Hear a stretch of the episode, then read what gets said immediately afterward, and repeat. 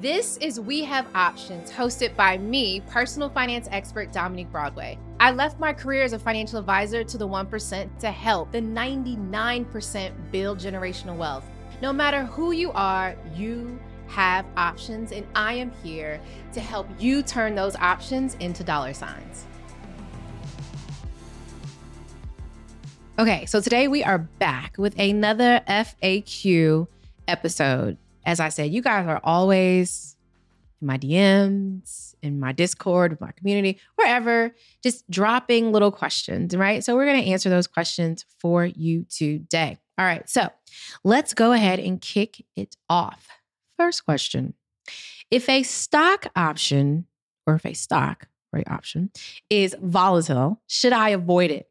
Is there a way to use volatility to my advantage? Very, very good question.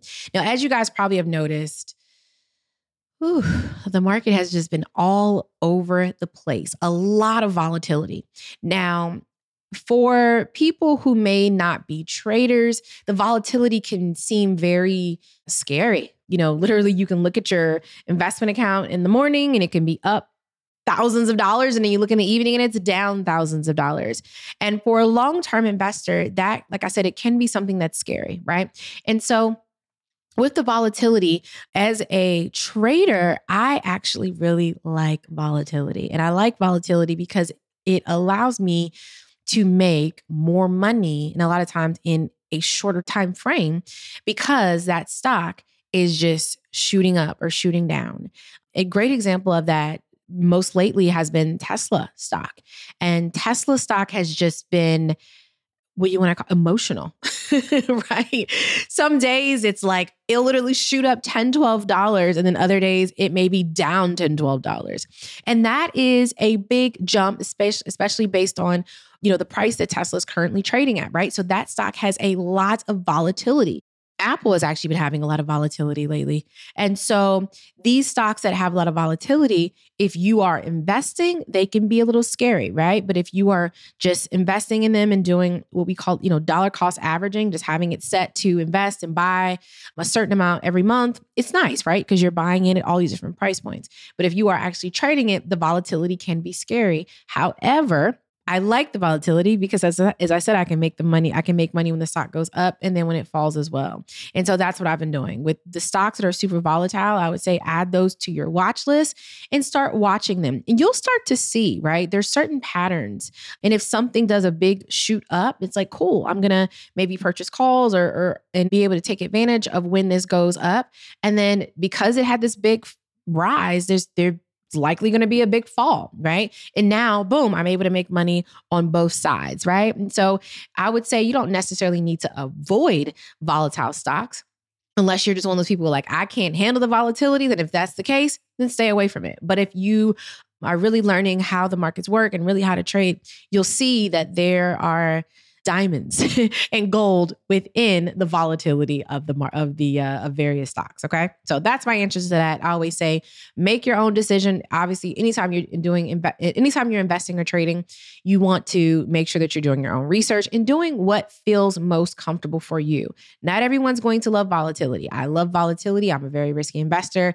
As I said, the greater the risk, the greater the reward for me. And so you also have to figure out what works best for you. So that's my answer to that. But always do what do and invest in or trade in what you are most comfortable with based on your financial situation. Okay. All right. Next question. Do you look at particular option strategies around holidays, like retailers around Christmas or candy companies around Valentine's Day? Very, very good question. And that is technically like a way to to trade, right? I know around Black Friday, right? Black Friday. And it's so interesting. I feel like Black Friday used to be a bigger sales day than what it used to be, right? And so, even specifically on Black Friday, that day, the market is actually, I think it's usually open like half a day, right? Or something of that nature. I believe it's it's like because um, on Thanksgiving the stock market is closed, and I think the next day I think the stock market either open half day or full day. I can't remember, but that day, that whatever that second day is that on Black Friday, there's so like just not a lot of volume at all in the markets. And so if you ever look like do research and look at Black Friday for the last few years, you'll notice that as far as like volume activity on the markets on that day, there's just not a lot of volume, right? But around those that time of year, yes, there are certain companies that tend to to to kind of peak a little bit, right? Targets, Walmart's, Apple's, right? They're doing these big sales and big promos, and sometimes we're able to take advantage of that. But I would say the biggest thing is example, like we're in Q1 right now of uh, 2020 three. And so now we're getting all of the earnings, right? We're getting all of the earnings from Q4. And so now this is the time of year where we can take advantage of how the market moved around the holidays, right? Because everyone's reporting all of their sales from the holidays and from the end of the year travel or whatever, you know, industry that they're in and now we're starting to see the results of what happened around those around those around those times.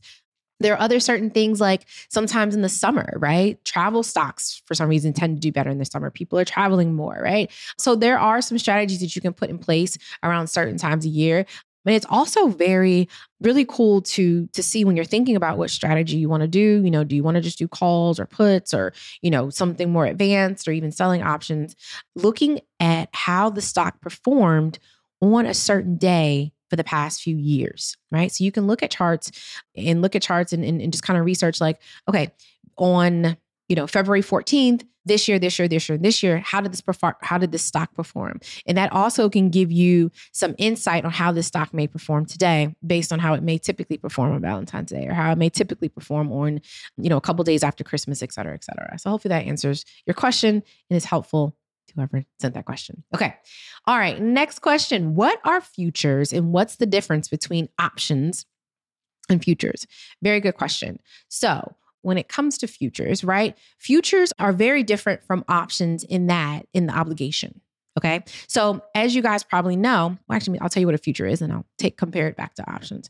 Futures are essentially derivative financial contracts. So a derivative is like almost like a, a copy or a replica or a small sample, uh, right, of, of something, of some other asset, right? And so basically, futures are literally derivatives, but they're financial contracts. So it's a d- derivative of a stock or derivative of a of S&P 500 or derivative of the NASDAQ, et cetera, et cetera, right? And these financial contracts, they obligate the parties to transact an asset at a predetermined price by a certain date in the future, right? Now, they obligate you to do some sort of transaction. Now, the difference between that and an option is mm-hmm. that a option does not obligate you to purchase that asset, right? It does not obligate you to obligate you to do so. So a future contracts, it's literally literally just a derivative of some sort of underlying asset, right? Versus options are actually contracts that give you the right to transact this asset, but does not require you or give you the obligation to do so. So that's really the difference between the two. Futures in general are they are a really fun thing to to trade, but they move very, very, very fast. So I always say it's really good to learn how to trade stocks options and then go to futures because futures tend to move so fast, right? That you want to make sure that you have a really good understanding of how they move, when they move, when to get in, when to get out, and that you have already had your emotions under control. Because if not, futures trading can clean you out very very quickly and your emotions can get in, involved and it can be it's very very interesting so that is essentially the difference between the two and there's also futures um which is which is really cool futures on a lot of like other things that you may not be like thinking about like coffee or oil or soybeans and things like that right so these are literally just derivatives of of, of these other assets right soy, coffee, orange juice. There's orange juice futures, right? So you can also trade all of these different other types of things as well when you are trading futures, which is also really cool. Okay.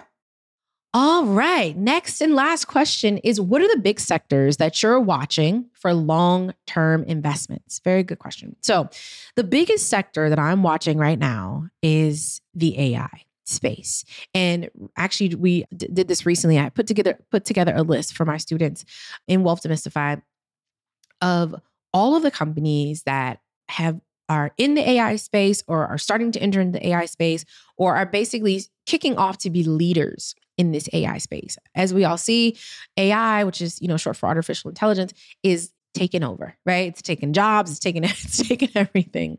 And so if you are able to locate those companies that are already leveraging and using AI, this is it's going to be a good time. I would say the AI space, anything AI and tech is is is very very good right now, right? So that's probably one of the biggest sectors that I'm watching right now for long-term investments and I'm looking for companies and, and buying and look not just trading but looking to buy and hold companies that are leveraging AI or using AI believe it or not, one of the companies that um, I feel like has been Microsoft always does great, but has been quieter the last few years is Microsoft. And they have just announced that they're investing billions and billions of dollars into AI over the next few years. And they what it appear what it appears will be a good company to invest into long term because of how they're planning to leverage AI, right? Amazon's planning to leverage AI, Apple, a lot of the companies that we already have, and then there's so many other companies as well. So I would say definitely do your research and look at companies in the AI space, and that's where I'm actually looking to double down on myself. We Have Options is a production of Money News Network. We Have Options is written and hosted by me, Dominique Broadway. Our executive producer is Morgan Lavoie.